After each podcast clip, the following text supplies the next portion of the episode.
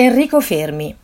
I ragazzi di via Panisperna è il nome con cui è divenuto noto il gruppo di fisici italiani, quasi tutti giovanissimi, che presso il Regio Istituto di Fisica dell'Università di Roma, allora ubicato in via Panisperna, collaborarono assieme a Enrico Fermi romano del 1901, alla scoperta nel 1934 delle proprietà dei neutroni lenti, scoperta che diede avvio alla realizzazione del primo reattore nucleare sperimentale e della successiva bomba atomica nell'ambito del progetto Manhattan dei laboratori nazionali di Los Alamos negli Stati Uniti.